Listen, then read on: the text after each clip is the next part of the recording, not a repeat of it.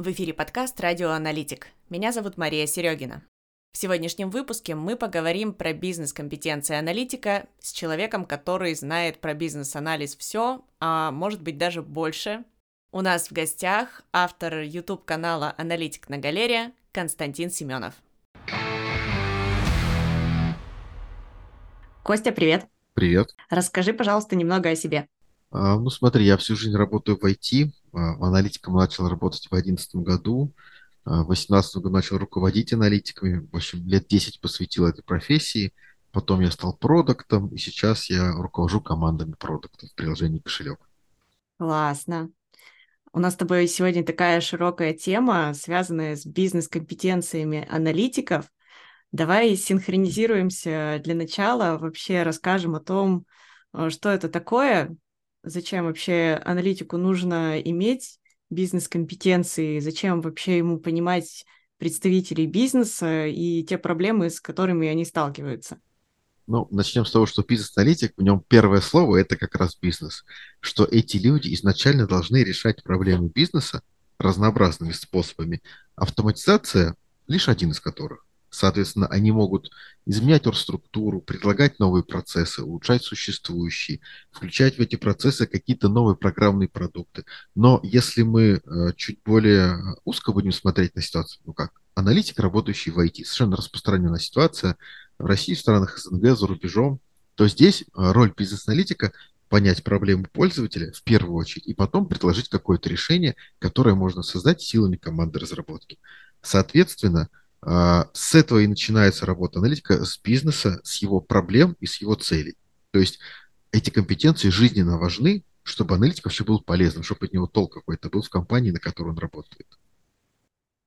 Давай немножечко детальнее разберемся, что относится вообще к бизнес-компетенциям, а, как вообще, вот, например, начинающему бизнес-аналитику понять, в какую сторону ему нужно расти, развиваться для того, чтобы почувствовать себя таким полноценным э, собеседником, э, когда вот он начинает с заказчиком, например, общаться, понимать вообще там, то, о чем э, ему рассказывают, э, уметь задавать там, правильные вопросы, что это за компетенции такие. Ну, смотри, здесь э, можно пойти вот с какой стороны. Так как начинающий аналитик, он ничего не умеет, кроме как собирать требования. Вот прилетел заказчик, как мама птичка срыгнул ему в ротик, тот документик оформил и ручки сложил. Моя работа закончена. Но если он хочет достичь чего-то большего в жизни и карьере, то тогда ему надо уже работать с заказчиком не с тем, что он говорит, а с тем, какие у него проблемы. И это нужно в первую очередь для правильного выявления требований. Потому что если в итоге аналитик сделает волшебные требования, они не решают проблему заказчика, это все в помойку отправится, как бы хорошо вся остальная команда не поработала. То есть это, в принципе, критерий э, профпригодности аналитика.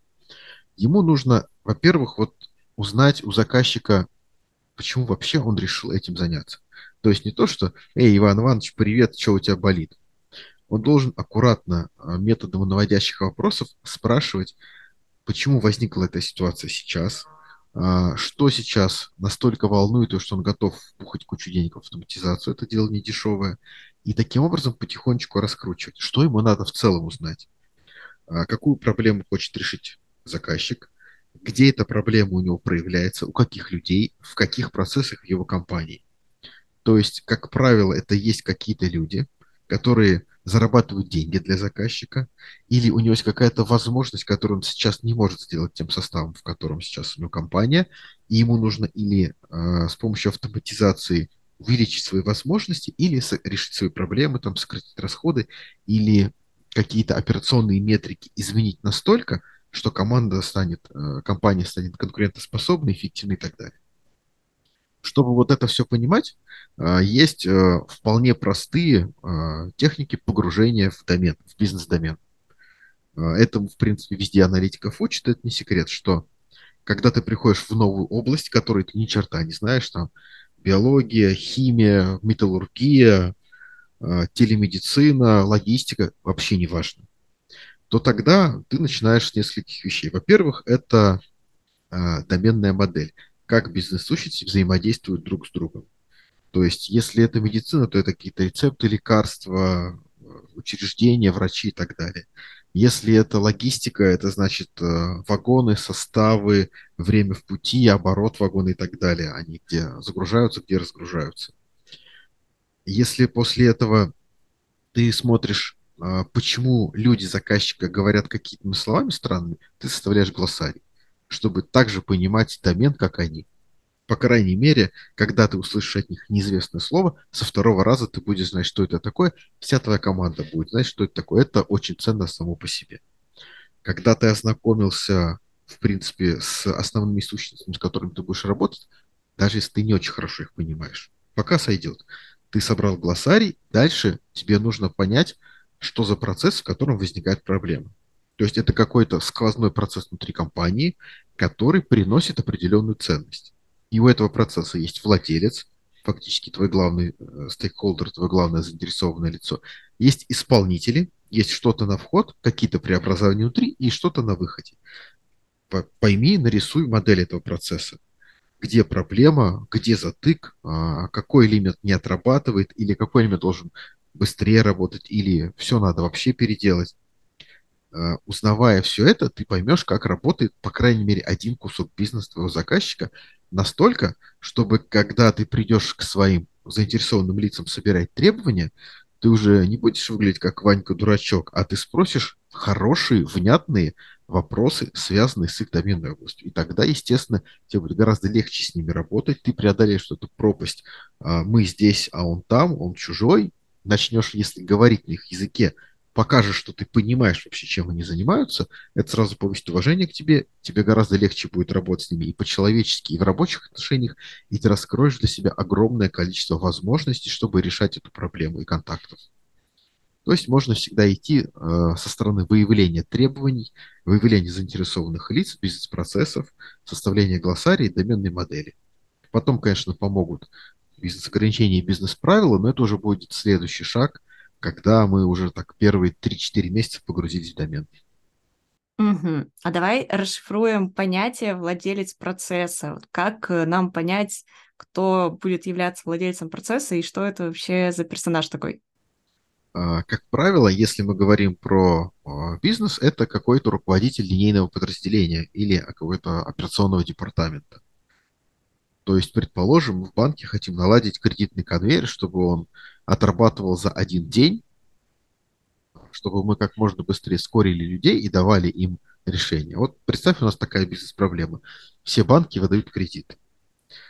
Но люди, они не идут, говорят, ой, этот банк я люблю, пойду только в него. Они отправляют 5-6 заявок в разные банки.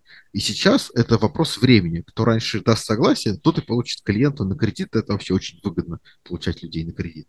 Соответственно, вопрос ускорения вот этого конвейера и скоринга – это вопрос э, финансовой безопасности будущего банка. Сейчас там есть э, группа людей, которые туда-сюда какие-то заявки ворочают, что-то кому-то звонят, пишут, э, крайне медленно и неэффективно. И мы их всех заменяем волшебным роботом. Так вот, наш, наше заинтересованное лицо – это как раз владелец этого конвейера, который перед руководством отвечает за результат. То есть здесь, э, если такое описание не очень понятно, то можно обратиться к расе матрицы. Расе матрица хороший инструмент, все про него слышали. Вот тот, кто accountable, тот и владелец процесса. То есть с кого будут спрашивать, кого накажут в случае неудачи, кто получит премию в случае успеха. Класс. А можешь еще а, по своему опыту поделиться, вот в какой момент у аналитика например, только только он входит в профессию, начинают возникать задачи, где вот эти самые бизнес-компетенции необходимы. И ли у него какой-то запас времени, когда он приступает к своим обязанностям, чтобы вот этого опыта набраться, или нужно уже приходить готовым, а, чтобы там полный инструментарий был, чтобы сразу вырываться? Ну смотри, в идеальной ситуации начинающий аналитик приходит работать в команду, где есть старший товарищ который а, быстренько его натаскивает на самые простые элементарные вещи, чтобы он не опозорился на людях. И э, всячески передает ему опыт, учит, что можно делать, что нельзя делать, что это за люди, как с ними разговаривать и так далее. То есть проводит ускоренный курс молодого бойца. Бывают ситуации, когда такой возможности нет. То есть новый проект создали, взяли человека, отправили, типа, лети. У меня в практике был такой случай, когда из нашей школы аналитиков забрали студента практически, еще даже не выпустившегося, на проект по обновлению ПО канадских аэропортов, только потому, что он владел разговорным французским. Вот.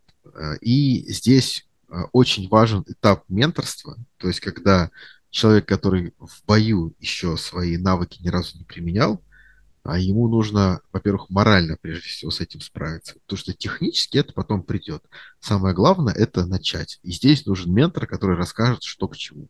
Вот. Ну, а вариант, когда он оказался один, там, без ментора, без поддержки, ну, это крайне плохой вариант. Значит, такой компании о людях не заботится. Не стоит там работать. Класс. Это на самом деле, да, важный такой момент. Я помню свой тоже опыт, когда я только приходила в команду на достаточно сложный продукт, и нужно было погрузиться во всю эту историю.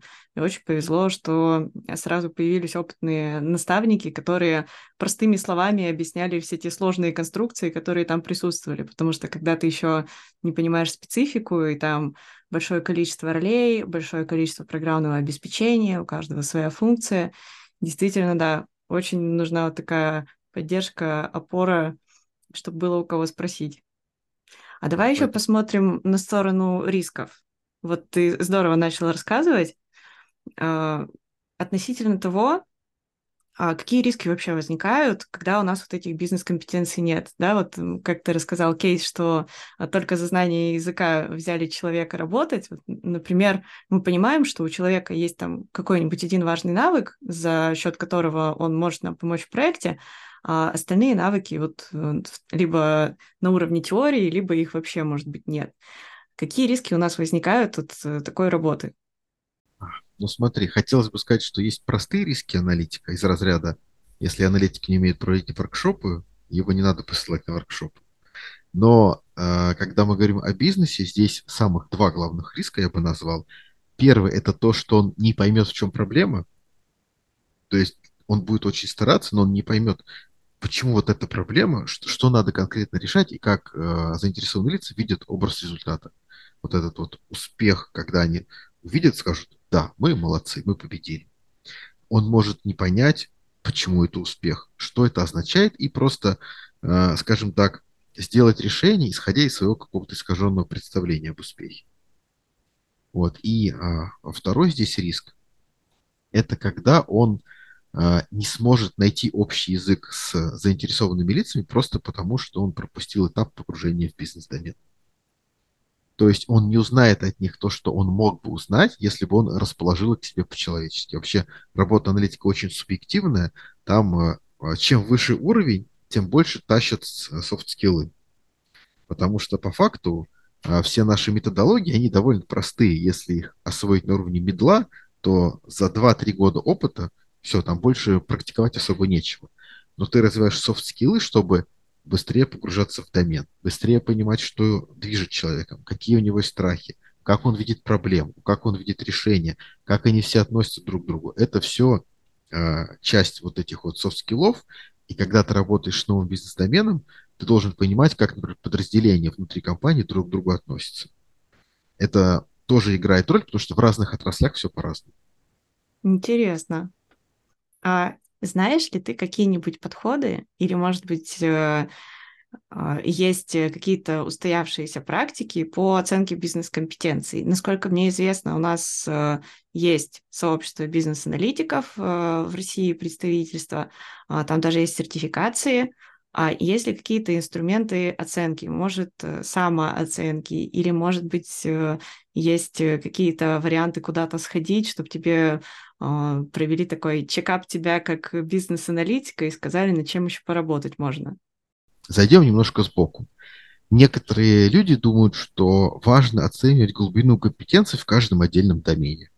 То есть вот насколько я хорошо разбираюсь в финансах, насколько хорошо я разбираюсь в крипте, насколько хорошо я разбираюсь в лайфсайенсе, насколько хорошо я разбираюсь в логистике или там в нефтянке и так далее. То есть у каждого человека, а, скажем так, в ходе жизненного пути складывается набор доменов, в которых он успел поработать. Но на самом деле это важно только наполовину. То есть, с одной стороны, если всю жизнь ты работал с, с инвестиционными банками, то потом тебе легче устроиться в инвестиционный банк на такую же позицию, у которого есть своя собственная разработка, ты приходишь, там все как родные, ты прекрасно знаешь, как там работает стакан заявок на бирже, знаешь, как клиринг работает, и для тебя все просто и понятно. Ты просто получаешь плюс 50% к зарплате, переходя из аутсорсера в компанию, которая делает софт для себя и зарабатывает не IT, а именно, например, биржей. Это, с одной стороны, хорошо. Но если мы говорим именно про аналитика, который работает вот, э, на проектах или с разными продуктами, то здесь важно понимать навыки именно вот э, общие для любого домена. Это вот те самые, э, как ты выявляешь бизнес-требования, как ты выявляешь бизнес-правила, э, как ты выявляешь заинтересованных лиц, как ты описываешь бизнес-процессы, как ты формулируешь проблему. Вот такие вопросы обычно в нормальной жизни выясняются на интервью. Что касается самопроверки, то самопроверка это всегда вещь такая из разряда развлекусь-ка я тестом, какой я сегодня хлеб. Человеку очень тяжело самому себя оценивать адекватно, поэтому лично я даже вот не советую. Тебя должны оценивать другие люди, с которыми ты работаешь, твой послужной список, твой коллега, желательно твой ментор и наставник. Вот он, да, может э, в силу своих возможностей и взгляда со стороны рассказать, где ты хорош, где ты не очень хорош, а где у тебя зияющий провал в. Интересно. А, на твой взгляд, что будет э, более продуктивно взять э, какую-то консультацию у внешнего ментора, либо попробовать э, поискать внутри компании, если есть эксперты, или и то, и то может сделать? Здесь, смотри, зависит от многого. То есть, когда аналитик только начинает, вот он совсем малыш еще, с точки зрения компетенции. Там ему может быть 50 лет, но он еще малыш, начинающий, вкатился в IT вчера буквально. То ему нужен человек, который будет наставлять его на каждом шаге пути. То есть это обязательно человек внутри компании, который расскажет вообще, как люди живут, как общаются с командой разработки, как общаются с заказчиком и так далее. Это а, общие знания, связанные с профессией он же расскажет, как собирать требования, как процессы описывать. Например, как в этой компании принято описывать процессы. Потом он поработает в одной, второй, третьей, поймет, что есть разные варианты описания процесса. То есть сначала надо начинающему на каждый этап деятельности аналитика дать хотя бы один инструмент, чтобы вот в какую бы ситуацию ни попал, хоть на троечку он сможет дать результат. Потом э, аналитик растет, профессионально матереет, у него появляется уже разнообразный инструментарий, что он и так умеет, и сяк умеет. И самое главное, у него появляется понимание, в какой момент что применять. И здесь уже вот э, как бы общее менторство, оно в принципе бесполезно, потому что ментор знает то, что и ты, просто он дольше этим занимается. Вот когда ты уже такой сеньор с красивыми погонами, но ты попадаешь в, не, в необычную ситуацию, в которой ты раньше не бывал, несмотря на весь свой опыт, вот тогда имеет смысл купить за деньги точечно консультацию человека, который был в этой ситуации и знает, как делать, обсудить это с ним. И тогда придешь к результату быстрее. То есть, э, грубо говоря, чем выше твой профессиональный уровень, тем более для тебя важны э, именно вот эти точечные, короткие, по сути, консультации. Это может быть один час, который тебе сэкономит неделю времени или месяц. И тем менее тебе полезно вот это общее образование с миру по нитке. Ну и, соответственно, наоборот. Когда ты маленький начинающий, нет смысла брать глубокую точечную консультацию, ты все равно ничего поймешь, ничего оттуда не унесешь. Угу. А ты вот э, сказал такой интересный момент, что должно быть там хотя бы по одному инструменту для решения задач. А как э, понять э, вот этот спектр э, задач, которые могут э, тебе прилететь, Условно говоря, если вот, ну, нет еще в компании, например, каких-то сложившихся практик, а, я, например, часто это очень вижу среди коллег из сферы 1С, что, ну, нет просто сложившийся практик, потому что раньше вот э, решали только одни задачи, например, э, внедряли готовое решение 1С, а сейчас там появилась куча клиентов, у которых там индивидуальные запросы, сложные интеграции, и все, и понеслось-поехалось, надо вникать в это все, нужен какой-то инструментарий, но пока что вот еще э, внутри компании практик нет. Как вот понять, что может стать таким необходимым минимумом, на что нужно обратить внимание? Ну, смотри, если мы говорим про бизнес-аналитика, то, например, всегда можно взять э, компетенции э, Института бизнес-анализа АИБИ, который делает PIBOK. Сейчас он третьей версии. Не знаю, будет ли когда-то четвертый или нет. Суть в том, что э, есть такое понятие be activities and approach, то есть активность и подход аналитика, который говорит вот от начала вовлечения до самого конца нужно делать раз, два, три, четыре, пять. То есть выявлять требования, согласовывать, выявлять заинтересованных лиц, описывать, передавать команде разработки, принимать, проводить приемку. Вот эти все атомарные активности аналитика, которыми он занимается по-разному, исходя из этапа жизненного цикла проекта, в котором он работает. Соответственно, на каждый этап есть свои техники. То есть можно выявлять требования на интервью или на воркшопе, или читать документы, или нарисовать прототип. Много вариантов. Знать надо хотя бы один для начала. То есть вот интервью дали ему в руки опросник, отправили, научили его, что надо задавать открытые вопросы про прошлое, он уже практически middle. Надо описать требования для команды разработки, он знает, что можно писать формальные требования в каком-нибудь формате ERS, например, просто вот утверждение, обычно функционально, что в ТЗ очень любят. Можно делать user story, можно делать use cases, но для начала надо знать что-то одно. Самое востребованное в компании или же, или же самое простое, что подойдет и тебе, и команде. Что ты сможешь объяснить и заказчику, почему вы это так написали, и ты сможешь объяснить команде, почему это надо сделать, зачем, в чем ценность того, что ты им принес. Дальше, например, э, пользовательская приемка. Можно писать тест-кейсы от лица бизнеса, можно устраивать голосование, насколько это нравится пользователям, можно устраивать э, приемку по протоколам, один хотя бы способ выучи сначала, проведи, фактически ты уже готов. То есть вот от всей этой цепочки, от самого начала, когда нужно понять вообще, в чем проблема, что мы делаем, до самого конца, когда решение уходит в продакшн, вот на каждом этапе у начинающего аналитика должна быть хотя бы одна техника в запасе, хотя бы одна. Класс. Интересный э, подход. Мне нравится с точки зрения того, что можно опереться на цикл разработки, который, например, применяется в компании, и по нему вот так как раз проверить, а везде ли у тебя есть инструмент. А как ты думаешь, какой способ может быть плюс-минус оптимальным, если бы мы вот так проанализировали, там, здесь там у меня есть э, вроде как инструментарий, навыки плюс-минус есть, а вот здесь вот там обнаружена просадка. Что, на твой взгляд, эффективнее? Почитать литературу, взять менторскую сессию, и то, и то, пройти какой-нибудь курс. Сейчас просто на самом деле достаточно большое количество источников информации есть, и э, мне даже несколько раз э, в личку писали в Телеграме, что люди уже боятся брать информацию, например, из открытых источников, потому что там, а мало ли это чат GPT нагенерил.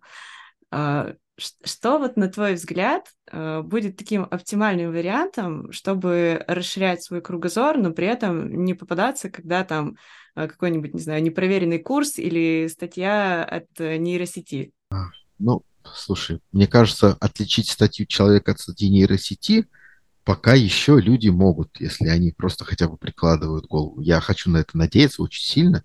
Возможно, я переоцениваю людей, но то, что вижу я, то, что генерит нейросеть, если это выкладывать как есть, понятно, что это делал робот. Его надо дообрабатывать человеческим языком. Что касается таких вещей, то здесь это огромная проблема на самом деле у новичков. Если раньше проблема была добыть знания, то сейчас проблема отфильтровать знания, потому что все знания мира доступны каждому человеку в телефоне, но они предпочитают смотреть на котов и тиски. Не знаю, кстати, уместно слово тиски в твоем подкасте? А, давай считать, что да. Хорошо, а то, знаешь, как вот вырвалось само. Соответственно, э, люди попадают в такую ловушку, что они думают, а вот учиться мне здесь или учиться там? Посмотрю здесь, посмотрю там. В итоге они вообще ничего не делают. То есть э, это, знаешь, как э, вторая производная от тех, кто вечно учится. То есть есть люди, которые просто начали работать, они фигачат, достигают целей, получают результат, растут в опыте. Есть люди, которые такие, я вечный студент, я на этот курс хожу, на тот курс хожу, здесь поучусь, там поучусь, и в итоге они таким образом э, прокрастинируют, не достигают, не двигаются никуда, потому что любое обучение должно применено быть на практике, иначе оно бесполезное. Если это только не какая-нибудь обзорная экскурсия архитектуру Санкт-Петербурга за последние 200 лет, и ты можешь пьяной компании блеснуть интеллектом, сказать, чем отличается Петровский модерн от сталинского ампира, например. Но, тем не менее, и вот они прокрастинируют реальные дела обучением. Они ходят на курсы, платят деньги, делают домашние задания, иногда доходят до конца, иногда не доходят, иногда соскакивают, неважно. Это их жизненный стиль. Так вот, следующее производное – это люди, которые даже не учатся. Они типа выбирают, где будут учиться. А, здесь, мне кажется, в первую очередь недостаток мотивации, потому что самая лучшая мотивация – это какая? Внутренняя мотивация птички. Маши крыльями или сдохнешь когда тебе надо по-любому найти работу, чтобы есть, пить, одеваться и оплачивать квартиру. Потому что когда ты живешь с супругом, который тебя обеспечивает, или с родителями, это уже не такая проблема, можно и не работать. Соответственно, абстрагируясь от этих вариантов, как новичку понять, где учиться? Здесь я предлагаю ориентироваться на два критерия всего. Во-первых, как много на курсе практики и обратной связи от преподавателей. А, потому что вся теория в интернете есть, заведомо вся теория в интернете есть в разных формах, разными говорящими головами, текстом, видео, аудио. То есть все, что человечество придумало, все можно получить бесплатно. Для этого не надо платить деньги на курсе. Ценность курсов в том, что ты что-то руками делаешь, и тебе говорят, где ты сделал хорошо, где не очень хорошо, а где переделай еще раз. Вот ценность. То есть если в курсе много практики, много заданий, иногда изматывающих, это уже хорошо. И плюс посмотри на людей, которые этот курс ведут. А, все преподаватели должны быть так или иначе играющими тренерами. То есть, если они что-то преподают в IT, они должны работать в IT прямо сейчас, и они должны иметь опыт, ну, хотя бы три года минимум вообще, минимум, чтобы кого-то учить, а, чему они научились в IT. То есть, э, чтобы у них не было ситуации преподавателя университета, когда он 30 лет читает одни и те же лекции, а там дисциплина ушла вообще в другую сторону, вперед, назад, в бок, и это уже не актуально.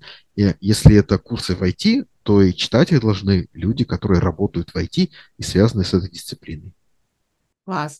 Я тебя полностью поддерживаю.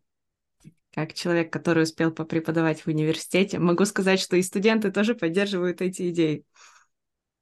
Всегда намного проще понять, э, о чем речь, когда человек может э, там, какие-то сложные, порой непереводимые на русский язык термины заземлить на реальность. Это, мне кажется, тоже еще одна из ценностей того, чтобы пойти учиться кому-то, кому можно задать вопрос, а что вообще это такое, а как это в реальном мире происходит.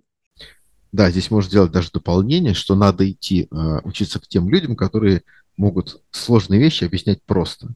Потому что если на обычный вопрос начинают лить полчаса воду, то значит человек сам не понимает, о чем говорит. Если человек специалист в своем деле, он все что угодно объяснит просто тремя словами, пятью, как для бабушки 80-летней. И тебе будет понятно. Вот ищи таких людей, учись у них. Класс. Я хотела у тебя еще вопрос такой э, узнать. Как э, ты сам вообще начинал э, погружаться во всю эту историю, связанную с бизнес-анализом? А, потому что я давно слежу за твоим каналом на Ютубе, и там очень а, много информации ты даешь, и все рассказывается, вот как ты говоришь, простыми словами. А откуда вообще ты сам вот все эти знания собирал? Каким путем ты пошел в развитии?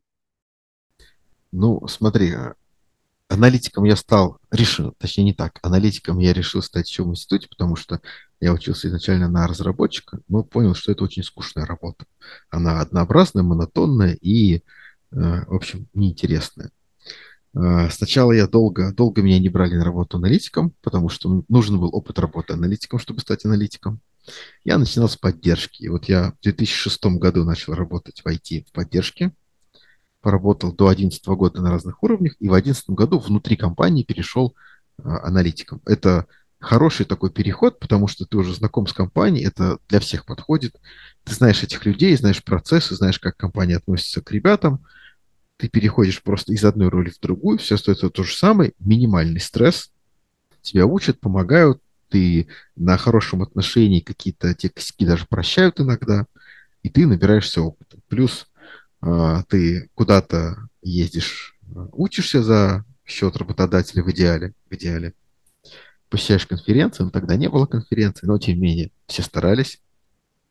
Вот. Дальше а, все, что я узнал, как бы это были боль, ошибки и, скажем так, личные страдания. Я могу выделить один поворотный момент, когда я в начале 2015 года пришел работать в Люксофт. То есть я работал до этого в российской маленькой продуктовой компании, где все было как-то простенько, ТЗшечки, приемочка, все вот максимально упрощено, никто никуда не торопился, как-то по-домашнему с пирожками уютно. А тут я попал в такой международный типичный аутсорс. И вот там у меня появился наставник. Первый раз, который мне сказал, вот эти делают так, эти делают так, вот это индусы, познакомься, мы будем делать с ними вот такие вещи. У нас принято так, и вот все такое. Соответственно, а, например, как первое задание, он мне сказал, вот смотри, у нас есть приложение, оно интегрировано с другими приложениями. Чтобы ты получше его узнал, то есть это погружение было и в бизнес-домен, и в, и в архитектуру, и в контекст работы, он сказал, сделай контекстную диаграмму нашего приложения. То есть с кем оно взаимодействует, какие данные отдает, какие получает и для чего.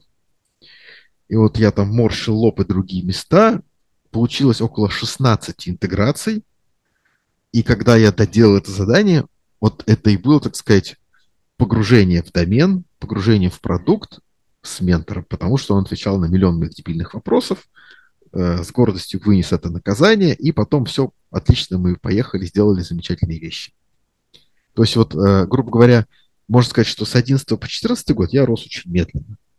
А вот с 15 когда у меня появился наставник, когда я узнал, что, в принципе, бизнес-анализ – это глобальная международная дисциплина, которая это ого-го, огромная какая, и там дофига всего, вот тогда это сильно ускорило мой профессиональный рост, и поэтому я уже сам к 2018 году начал учить других аналитиков.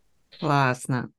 Слушай, это, кстати, очень здоровский лайфхак. Мне кажется, многим можно посоветовать взять на вооружение для того, чтобы погрузиться в какой-то либо новый бизнес, с которым ты начинаешь работать, либо в какую-то новую архитектуру, применить как раз какую-нибудь модель. Попробовать всю вот эту сложную абстракцию как-то для себя визуализировать, чтобы понять, а с чем вообще предстоит работать.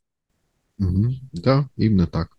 И э, хороший момент, я, конечно, понимаю, что новичкам особо не до выбора, то есть здесь не до жиру быть бы живым, но если вдруг попали на собеседование, спросите, будет ли у вас ментор. Если вам скажут нет, то это не очень здорово, готовьтесь терпеть боль. А если вам скажут, да, вот есть Петя, он будет твоим ментором, значит, приложите все усилия, чтобы туда попасть, потому что любой ментор – это лучше, чем никакой. Класс. Я еще напоследок хочу у тебя спросить, что ты можешь порекомендовать, почитать, посмотреть, поизучать. Конечно, мы порекомендуем подписаться на твой YouTube-канал. Это даже не Спасибо. обсуждается. Что еще, кроме YouTube-канала «Аналитик на галерее», стоит посмотреть, почитать с тем, кто хочет свои бизнес-компетенции развивать? Ой, ну вот смотри, если говорить конкретно про бизнес-компетенции, если мы вот, а, скажем так, абстрагируемся от всех навыков аналитики, то есть мы не про то, как писать требования, не про то, как работать с командой, вот, то мужика зовут Говард Подесва, вот, и у него есть книжка про бизнес-анализ. И он там затрагивает вопросы именно работы в бизнес-домене.